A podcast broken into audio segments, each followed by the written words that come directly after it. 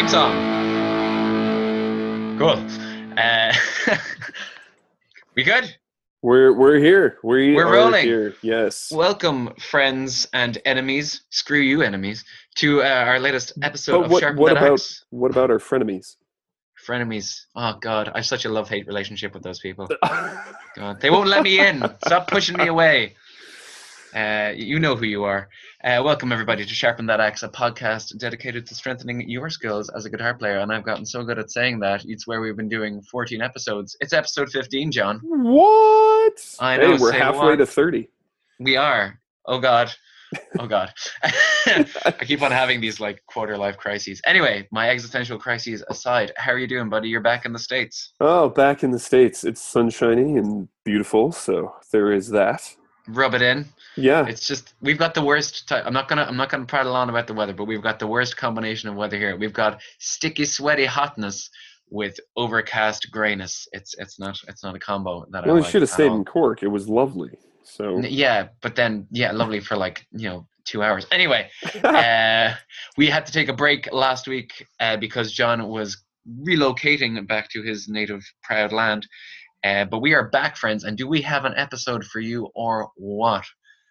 I, I couldn't believe it, John, when we got our, our special guest that we are featuring today. I know. Very, very uh. Yeah. Absolutely, absolutely incredible. So, um, do we introduce it now? It's going to be in the title. They've already read it. Oh, okay. So we're we were very fortunate uh, to get Troy Grady. So from his cracking the crow, cracking the crowd, cracking the code series on YouTube. Um, Yeah. Excellent guitar player, teacher, um, and they've done so much work figuring out how to make guitar playing easier. It's a fascinating thing. Can't wait to share this with you guys. So we're we're super stoked about it. Cool.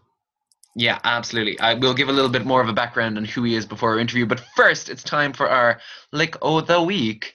Oh Uh. John, would you like to have a listen to the lick of the week and we'll get some feedback? Okay, uh, s- some feedback. Let's. All right, I'm plugging it in now. Okay. Yes. Yeah, this is a bit of a teaser because it's a pedal talk teaser. Okay. Yeah. Of course. So yeah, okay. Okay, so you finished? there it is. Yeah. Yeah. There it is. You're good to go. Um, You know what this ending is. with the uh, which means it's it's either David Lee Roth or it's Rage Against the Machine. So Uh, yeah. yeah, obviously, We, obviously, you know, something like that. Tom Tom Morello. Um, Yes, absolutely. memorable licks, great hooks, uh, and you know what's funny is when. Uh, when I knew a lot of people who were listening to Rage, this was not one of the things I would listen to, and I sort of I, I found myself kind of berating him as a guitar player. I've since come around. Good. That was that was just Good. because I was I was into all the shred stuff, and he's obviously not that. But he's such a fantastic guitar player. Great hooks. Ah, but if you listen to I, that, there's there's this opening. Sorry, there's this like alternate picking run that he does in that song later on. It's just, mm, like some of the stuff is really good. And he said mentioned I remember he men- mentioned in an interview that he didn't start soloing until like he had everything else down, and like he didn't like start soloing until like way into his twenties, which gave me a lot of hope when I started.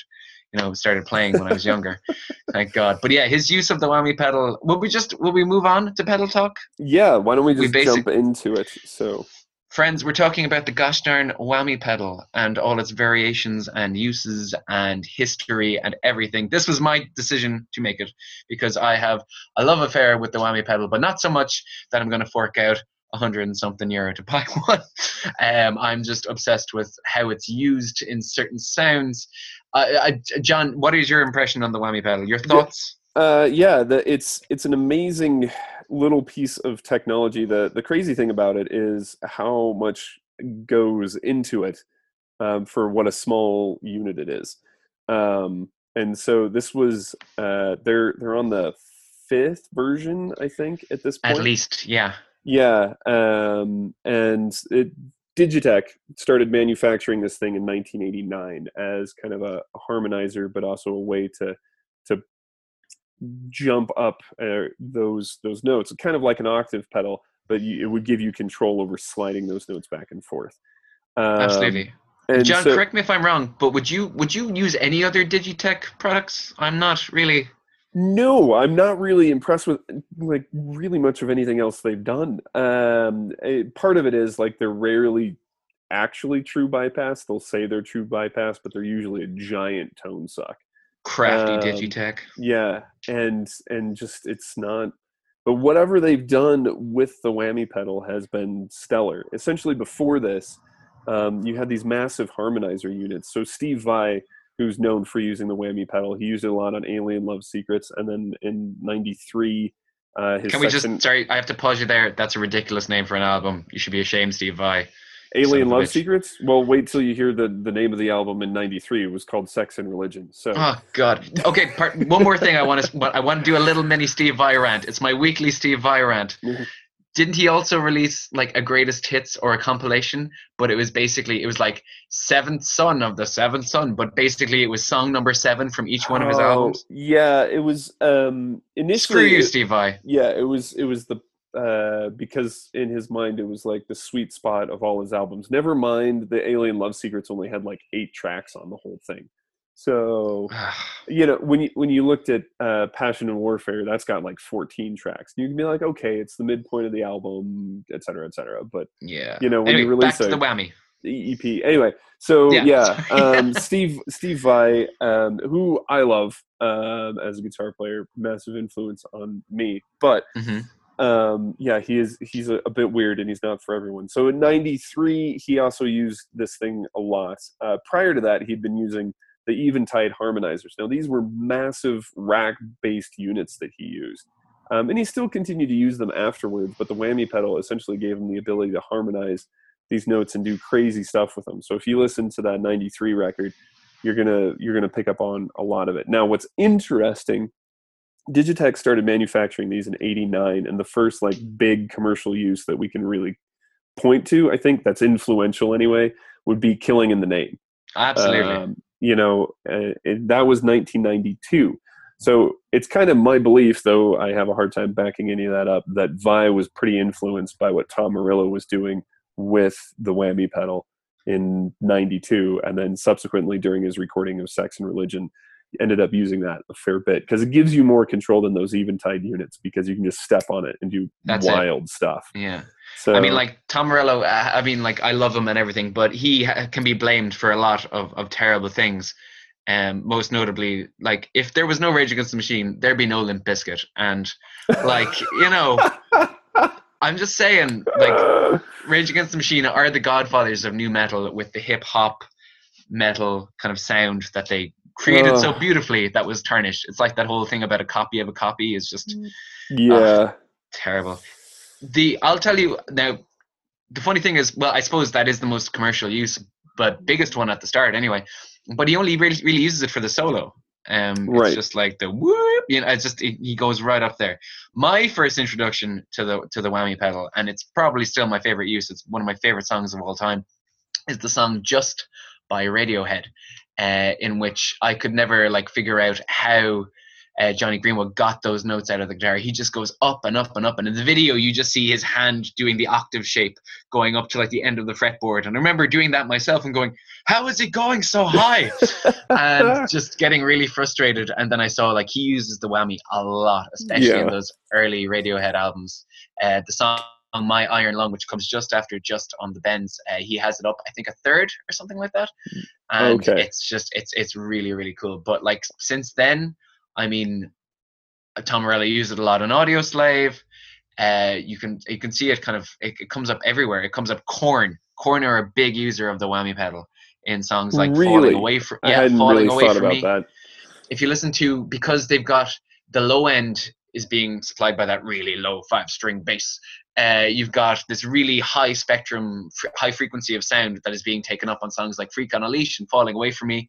You've got that like almost Okay. piercing high octave sound uh, which is really cool it worked really well for their sound and they were like 96 97 like a lot earlier than a, a lot of those bands but one thing john i don't know if you've heard about the uh, the new the drop tune feature on the newest whammy pedals Yeah, I was just thinking we should probably kind of clue people into some of the controls because this thing does so much. And that's kind of what puts me off getting one. I'm just scared that I'll go down like a whammy rabbit hole. Yeah, um, you know, if if you look on on their website, like they've got ten whammy settings, nine harmony settings, and two detune settings. Ugh. I, I, I, what do you do with ten whammy settings? The harmony settings, I can probably work it out, but ten Yeah. whammy settings, like I, I wouldn't even know where to start. That's So- why I haven't started, John. I don't. I don't. I'd be scared about. Um. Yeah, man. It's it's really really cool. I think Queens of the Stone Age use it a lot as well in their stuff. Um. Sorry, I'm just thinking of different. You know who use it. who used it that no one uh, really talks about is David Gilmour. Really? Yeah, yeah, he used it on uh, Division Bell, which was '94 as well. So a lot of these, like the, the like I said, the pedal came out in '89, and then after Tom Morello, it was just like everyone said, "This is the coolest thing ever." So, um, Jim, you know, Jimmy Page is on it. Again, if you go on Digitech's website, they've got this massive list of like 50 notable players. Everyone from Joe Satriani and Jimmy Page and everyone else we've talked about. Yeah. Um, It's quite You the extensive list. so the the whammy effects you've got two octaves up so it bends your note two octaves up that that would be a good um like the the audioslave um what, what's what's the name of that song Killing in the name. no audioslave um, oh, I do say. Oh, like a stone. yeah like Uh, a stone yeah, so that's, that's, a great use. Really, really nice. that's the one where he's using the two octaves up Yeah, it's so Um, cool. You've got the one octave up. Now the thing is, is because it's an expression pedal, you can control how quickly you get there or how slowly you get there. So two octaves, one octave, a fifth, a fourth, a second down. So a fourth down, a fifth down, an octave down, two octaves down, and then a dive bomb, which bends your input note three octaves down. So Yeah, I've- And so I watch you from afar would be a, a big user of that. But speaking Okay. of the the octave down setting, I remember having a massive argument with my dad when Seven Nation Army came out, and he's like, "It's a bass. It has to be a bass. It can't be anything else." And I'm like, "No, but I've seen him like he played it at an award show on a guitar." And he was very dismissive of the whole thing. And then I found out it was the whammy. It was a guitar through a whammy pedal all the way down. Ah. And then again, of course, all cover bands will replicate it with the bass guitar, but it was never a bass guitar to begin with. Um, yeah, Jack White is a real user of the whammy pedal, especially on some of his um, more kind of raucous stuff with with the White Stripes, uh, Blue Okay. Orchid, and all that stuff. He just basically he'll create he'll use the harmonizer setting on songs like Blue Orchid to just create like three guitar sounds in one. And it's I, I think it's really cool. I would like to get it, but they are they're a bit bulky from a board, man. And it's huge. I mean, this is this is the reason why I don't keep a wah pedal, for example, on my board, just because it's massive, and I got tired Yeah. of lugging around a giant board. So That's it. No, it's it's it's it's a it's it's a hindrance. It's a beautiful monster. Um, it's yeah, a fun thing. I just how often are you actually going to need it unless you're in a new metal cover band? So, Exactly. um, speaking of, I Matt Matthew, our, our friend of the show, Matthew Callahan, and I went to a, a new metal tribute gig uh, the other night called Guilty Pleasure, very aptly oh, titled. man. Ugh. and uh, all the, well, there was two guitar players there, and of course they had the kind of the pointy Ibanez's, but uh, both of them, rather than having whammy pedals, they had the uh, Digitech detune pedal, which is basically so they didn't tune their guitars the whole time. Like they were just had one guitar going down to C, going like down to B for some of the Slipknot stuff, all with the press of a button. Like they didn't. It's amazing. Like oh, that's basically interesting. It forces you you don't have to change strings or anything you know like if you were originally playing slipknot you'd have to buy a guitar and just put it in that tuning and just Right. keep it there but now technology has come come on a lot Yeah, I think uh, even with the the detune presets now on on the whammy pedal, I think you have the option of sort of selecting, you know, what that is. So if you wanted to Yeah. be in say drop C, for example, you could do that. So it's yeah you freak it's crazy, absolutely yeah. crazy. Anyway, even system of a down for their last two albums were like it's too low man. It's too low. We've got to go to c sharp. Um that's actual words. Um so friends this brings us to our our interview. Uh, before we bring you in i'm just going to say i'm really I, I was really excited to do this. I was starstruck. I've never been skype starstruck before john but i was like because i've, I've never had the opportunity Grady's to be Skype starstruck. Exactly. So this was God, Yeah. everybody, everybody listening, just start a podcast and you get to meet your heroes. It's great, um, but not not like this and podcast. that's what Troy Grady did too, essentially, Yeah, man. as as you'll He's, hear uh, in the yeah, interview. he- I, I was very impressed by what an absolute complete nerd he was. An absolute nerd. Uh, he just like video games, coding, guitar. Like I bet he's never had a girlfriend. I'm joking. Uh, uh, edit that out. Uh, hi Troy, if you're listening, you're probably not. Um, so yeah, John, have you anything to say before we uh, bring it over to our, our interview with Troy Grady? Yeah, you'll pick up on a lot of this. Uh, you know, just Dylan introduced me to him shortly after I arrived in Ireland, and um, I completely forgot about it for months, and then found it again on the internet. And Dylan was like, "I told you about this guy." It was like- It was one of like- those things where you tried to explain it to me, and I was like, "No, John. Remember, like three months ago, I told you."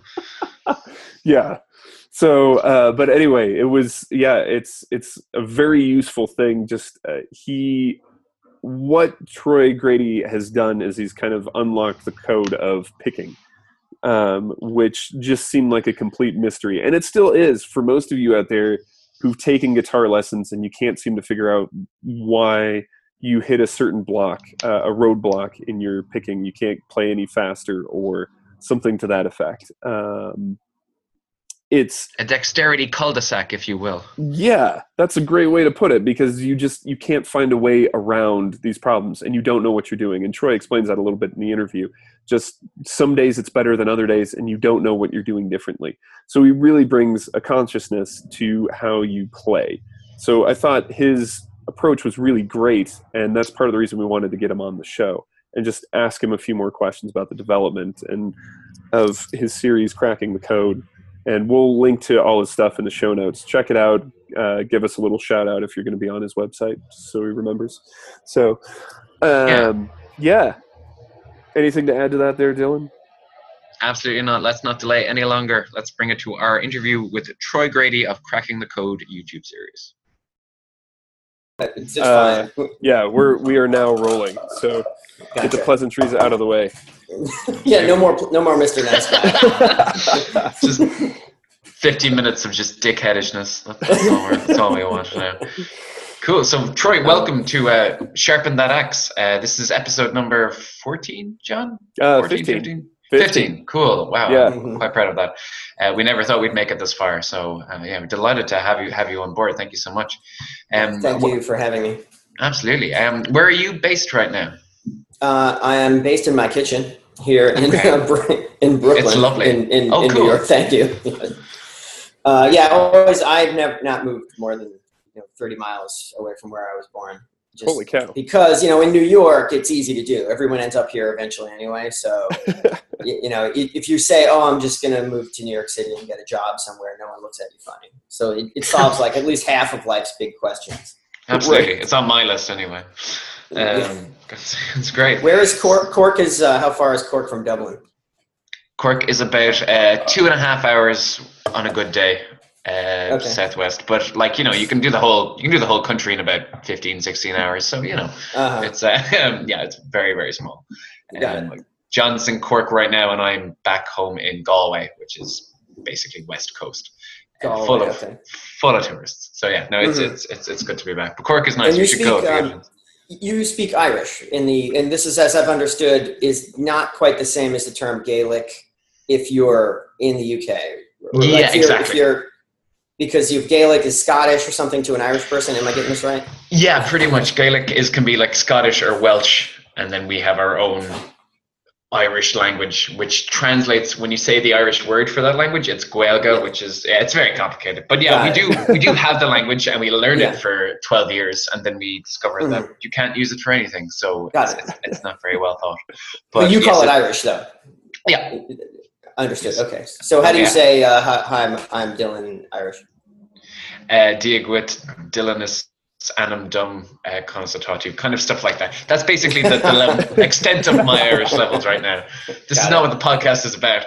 Uh, back to focus. I'm sorry. Whose podcast is this? Because I'm I'm just I have questions. oh, please ask away. Uh, so basically, how it started was John and I, uh, where we were doing a master's in musicology in Cork, and we uh, basically we're like we're not playing enough guitar so Mhm. we uh, decided to kind of start a podcast where we could just basically spiel uh, ramble if you will about uh, guitar playing and improving because john has his own guitar school essentially in colorado and uh, i had a lot of questions so that's that's kind of how we got started we're like why don't we record these questions Mhm. uh, so that's basically what we've been doing.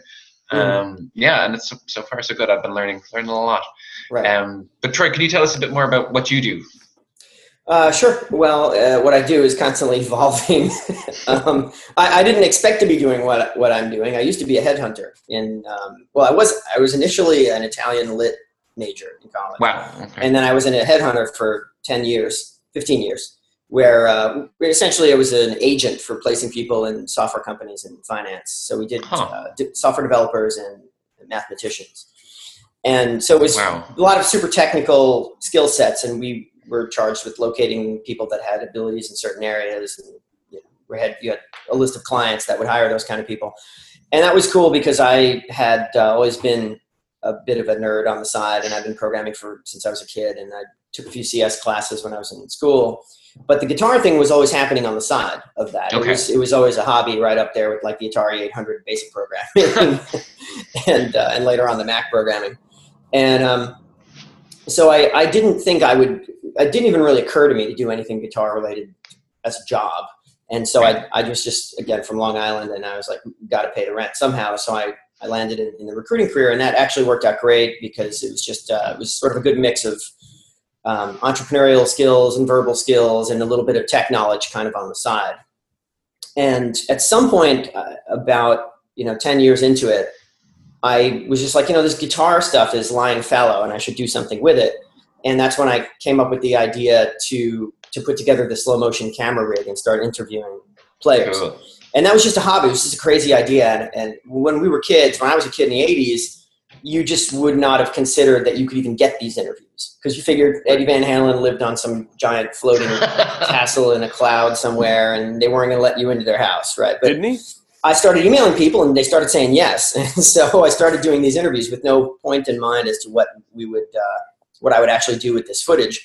But the idea to film someone's playing technique really close up with a slow motion camera, which we didn't have phones that did that at the time. You, you needed research grade hardware to be able to get 120 frames per second video Cool. and then the the the actual software to control the camera because these were all it was a small firewire driven camera you had to plug it into a laptop and then i wrote a little application to control the camera and and you could record for like 10 seconds at a time and you could get shots of steve morse playing with perfect accuracy or albert lee um, and michael angelo batio this was just you know it was like a i was doing a thing that i just thought you couldn't even do and i had no sense of where it would go.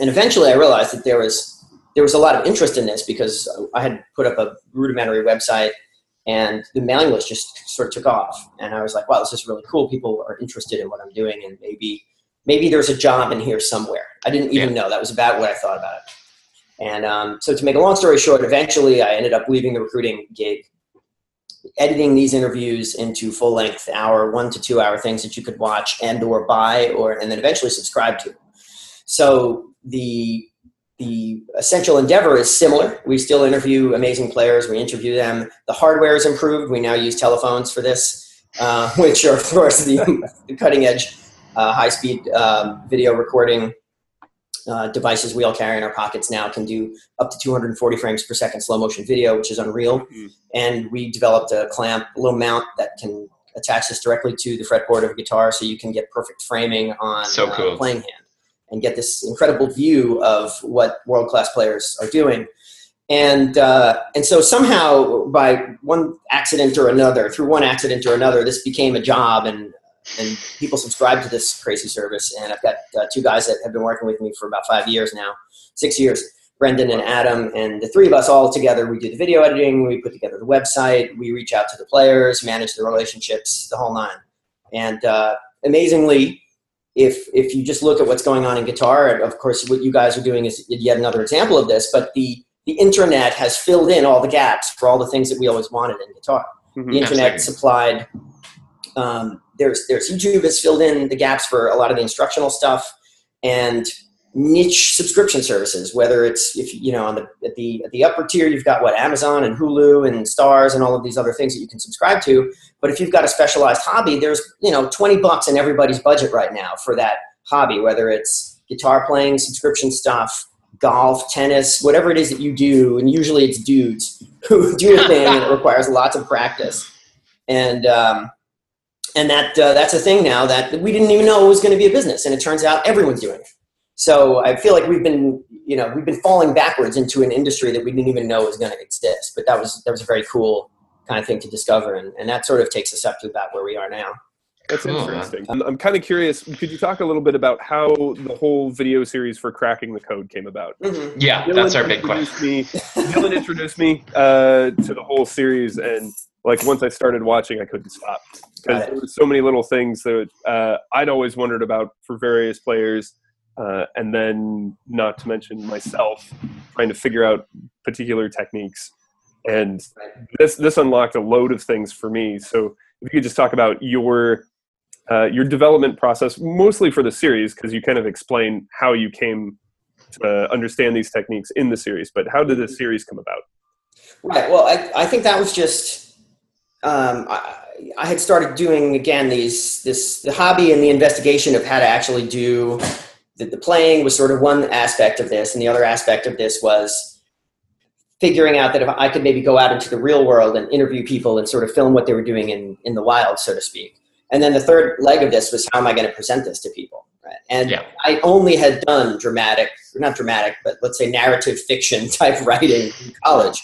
Because, you know, there was like short story writing. Actually, uh, I won a short story writing contest in college. Like when I was a freshman, I came in like third out of like all the undergrads. It was like some, it was a big deal. It's like the only writing thing I've ever done semi professionally other than what we're doing now. And I put it on my LinkedIn profile. I'm like, I want a writing contest. You know, like, words, man. I fought with words. You know, it was like, but like you know, this is what I knew how to write stories. Kind of. Yeah. I had rudimentary story writing ability. So I was like, I don't know. Maybe it's. I'll just start writing it. I just started.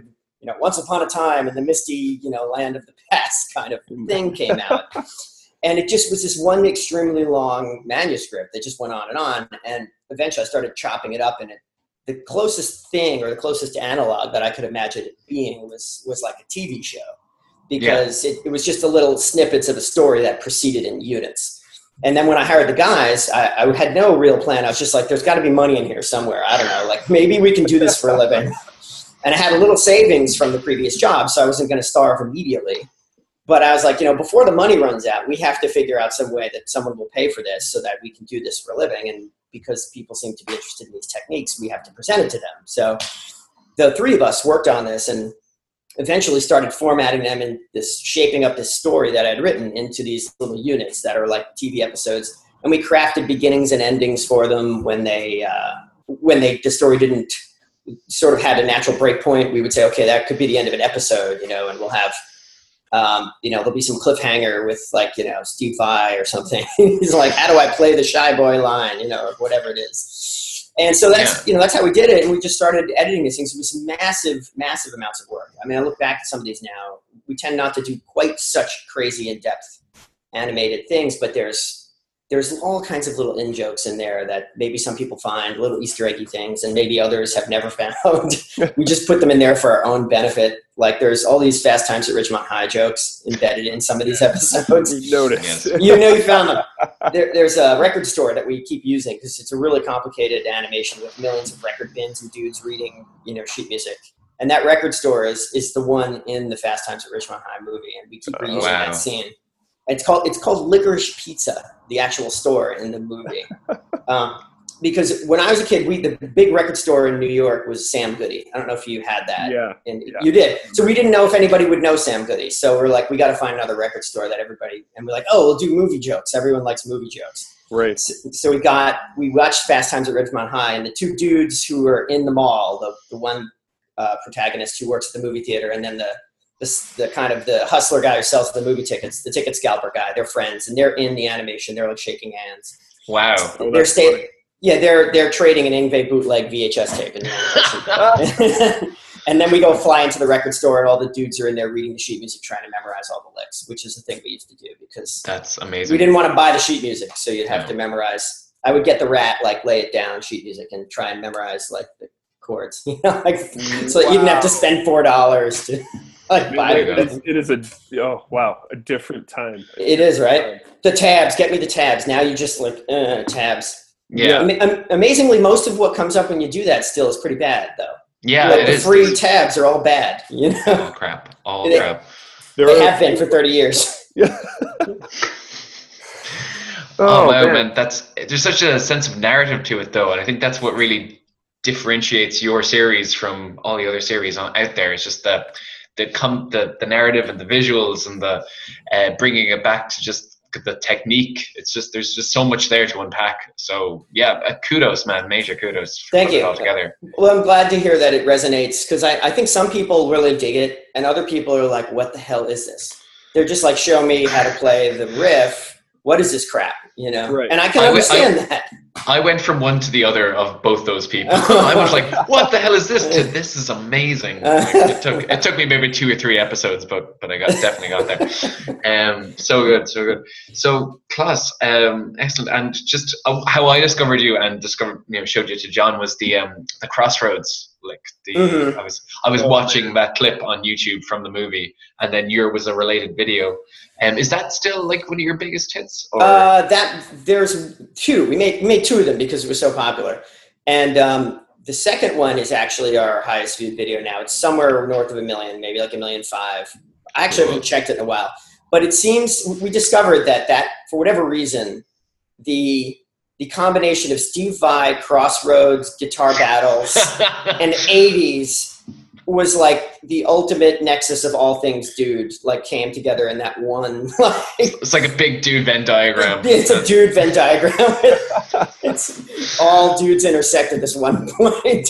Old, young. I mean, because you can like blues and like that movie, and then you get all kinds of comments about Ry Cooder. "Uh, he really played that. No, he didn't. Yes, he did. You know, there's infinite arguing about that. And then there's um, if you're like a younger person, then you've you know younger. If you were a teen in the '80s, you got the Vai angle and the David Lee Roth angle. Um, and it all in overlap. Classical people chime in on that because there's the whole classical guitar yeah, yeah, yeah. comments on who the classical player was. Will Kanengiser played the classical parts in that movie.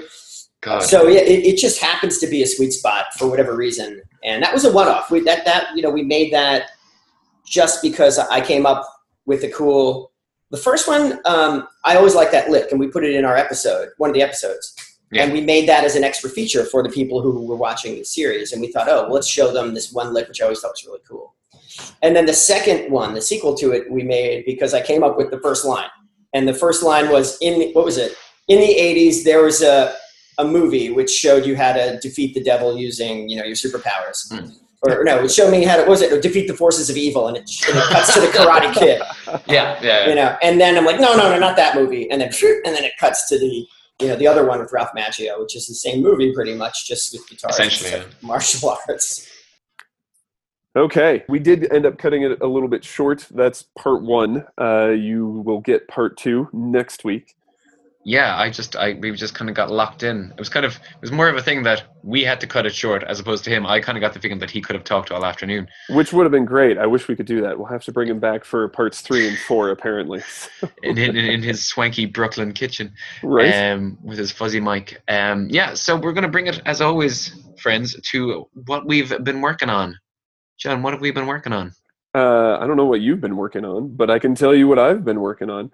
So um, I've talked about this before, but I've been kind of locked in on it. Just uh, different improv methods. So um, you know, playing around with looping stuff, even if it's a simple chord progression. This, for me, I think is one of the best things when you're working on expression. Um, and one of the tricks is to not get le- locked into noodling. One of the worst things we do as guitar players is just noodle. But can you play a phrase or even start with just four notes and say, I have only these four notes, particularly if you're working in your pentatonic boxes? Oh, yeah. pick your third and fourth string and that's it you get those four notes and figure out how can you create a phrase something that you could sing back something that would be memorable and not just kind of wander all over the fretboard. Once you have all your your scale shapes, it's really easy to just slide around and make noodly sounds. But really focus in on creating melodic content over chords, particularly because that's really that's the whole point of music in the first place. Absolutely. Uh, yeah, so that's that's been the big thing that I've been trying to focus on is like get the phrasing down um, and listen to players that do that really well. Uh, I always point to David Gilmour for that stuff. So memorable. Again, comfortably numb solo. He brings stuff back all the time. And even when he's just blowing through stuff really fast, there's still something memorable in there. Absolutely. that's so good. So, what about yourself? I well, I wish I could get that technical, John, but uh, no, I, it's my it's my it's my moment to let my ignorance shine. No, no, actually, I had there is stuff that I have been working on, and we talked a little bit about it in the last show. Is me learning a lick a day, and you know, trying to repeat it the day after, trying to memorize it during the day, and get the things, you know, basically build up a vocabulary of, Mm. of licks so that if I could be that guy in the guitar store, I can just pick something and go, oh, well, I can play this, you know, you know, do my little my little thing, make it seem spontaneous, but it's actually a lick that I've played so many times it has become a part of me, like a limb. Uh, so what I've actually been working to and breaking it down very, very, very slowly is: Have you heard "Cluster Pluck" by uh, Brad Paisley? This sounds absolutely terrifying. Those It's those four insane. words together sound terrifying. okay so what it is i'm not entirely sure who's on it so don't don't quote me on everything but it's basically it's a song on his album Play, which i've been listening to a lot because there's very few lyrics on it sorry brad um it's mostly instrumental kind of guitar jams but you, you've like, sold me on it already. oh man it's so good but it, basically before cluster pluck happens there's this like him uh, this like little actor going grandfather can you teach me how to hype to, to chicken pick? And he's like oh well you have to listen to these guitar players. And he goes through this massive list. And then it goes in then it goes into the actual song which is like based around a basically a, a, a blues but he's got albert lee on there he's got vince gill on there. It's Oh beautiful. no, probably Danny Gatton. I think Danny Gatton might be on there as well. It's really see you can't really tell. Well, I can't who's playing what, but there's a really long list on the Spotify, you know, featuring. Da, da, da, da, da.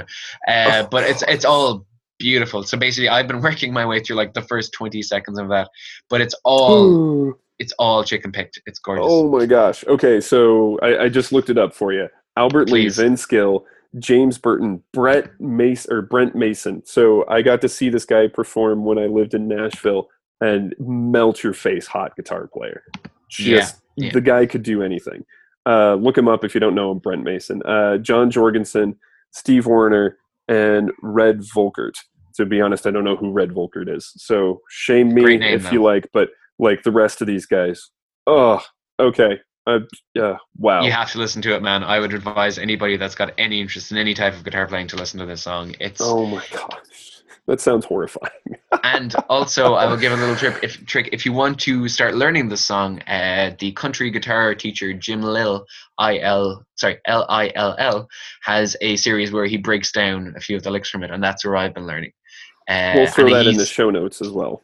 absolutely he's all he's all chicken picking hybrid stuff which is just what i just just what I, what floats my boat right down the river um yeah so i'm very also proud that i was able to tell you something you know a little guitar jam brad paisley thing that you didn't know about i'm, I'm gonna be a little smug, little Yeah, smug devil do it. Do it up, man. Do it up. Absolutely. That's, that's what guitar nerding's all about. One upmanship, isn't it? I didn't want to say anything, but uh, yeah. So, John, what have you been listening to? Anything? I can. I suppose I could go first, seeing as you went first last. time. Oh no, that's fine. We can alternate either way. So, Okay. uh, because of the thesis stuff, um, now fortunately, my thesis is on metal guitar players uh, and and instrumental djent. So, Nerd. um, nerd. Uh, but I've been looking at uh, Sarah Longfield. So she has a band called The Fine Constant. She's based out of Wisconsin, and um, absolutely phenomenal guitarist. If you look her up, uh, she's mind melting the way she plays. Um, and uh, just it's it's been a good thing to listen to. But she's not. She can be super heavy, but a lot of her stuff tends to be like two handed tapping, kind of ethereal stuff. Um, so if you do kind of like that sort of thing, that's it, it is a different experience. Uh, she does sort of get into kind of beat, uh, electronic beat driven stuff as well. So she spans a wide uh, spectrum of things, but primarily Yeah, that, that sounds pretty wide. yeah, I'm uh, primarily looking at her guitar playing as uh, as it relates to my thesis stuff. So Absolutely. we it. need we need to like highlight all the awesome women guitar player there are out there. I'm sick of this fucking stigma about that it's all just guys guys with women's haircuts. That's- yeah, there you know, go. There's yeah, there's so many out there right now. Um, I can't remember her Absolutely. name, but the girl that plays for uh, Black Eyed Peas just uh, released a video of you know her doing a chord melody to like Amazing Grace, and it's just Wow. just killer. Adrian Lowell, I think is her name, something like that. Cool. Brilliant stuff. Sweet. Brilliant stuff. Anyway, Absolutely. And if anybody if anybody has other any other uh, women guitarists you think we should check out, please tweet at us at Sharpen That Axe on the Twitter. Uh, I suppose what I've been listening to, I've I've been going to gigs kind of left, right, and center. I've been like at alt-J, and I'm going to uh, see Brian Wilson perform Pet Sounds in its entirety. I'm so jealous of that man. That sounds That's amazing. gonna be cool, man. Yeah, I'm I'm I'm excited about that. Uh, but I can't get too drunk because I am writing a review of the thing. Uh, so you know, I'll get pretty drunk after that. You know, My put away my little notebook and have a little something, something. But yeah, so uh, I've kind of been throwing myself to those albums. Um, one band that I've just been digging is actually a band called Charly Bliss. Uh, it's kind of like easy, you know, riff-based rock from New York, which it wouldn't really be my sort of thing, but I I, I just really like it. Um, so yeah, th- their album Percolator is what I've been digging. But apart from that, uh, that's kind of all I've been kind of going with. That and Cluster Pluck on repeat. Percolator. Can you so, uh, so explain exactly what kind of what kind of stuff do they? What, what is it like? How would you describe it? It's kind of like garage pop, but it's really melodic and catchy, and it's basically like a four, like you know, woman front, you know, front woman, uh, guitar player, bass, drums, just nice. I, I I like it. It's it's just got it's just hook after hook, which is what I dig. Um, I find myself just switching it on, and then before I know it, the album's over. So uh, yeah, it's kind of one of those albums. It's one of my albums of the year so far, anyway. Um, I really dig it. Yeah, yeah, it's all good. John, I, I I want to congratulate you on what has been a very successful episode. We got Troy Grady, we got a whammy, we got our we got everything done. Good stuff. Good stuff. I think that deserves a an internet high five. So Yeah, yeah, yeah. Look at us go. Cool, Go friends. Yes, absolutely. Uh, please uh, like, share, subscribe, tell all your people. We are very happy to have made it to episode 15, and we do have some very special things planned for you over the next few weeks. So, yeah, stay in touch. Give us a shout out when you can. Like us on Facebook, all that stuff. I'm just Share rambling with now, your John. friends and all your other guitar nerd people. all your guitar nerd people. Uh, we are, as we've said on previous episodes, our uh, lifelong goal is to get sponsored by Casper mattresses, so we can get free mattresses. So if you know people at Casper mattresses, tell them we need mattresses. So, Yes, absolutely. All right. Friends, stay sharp.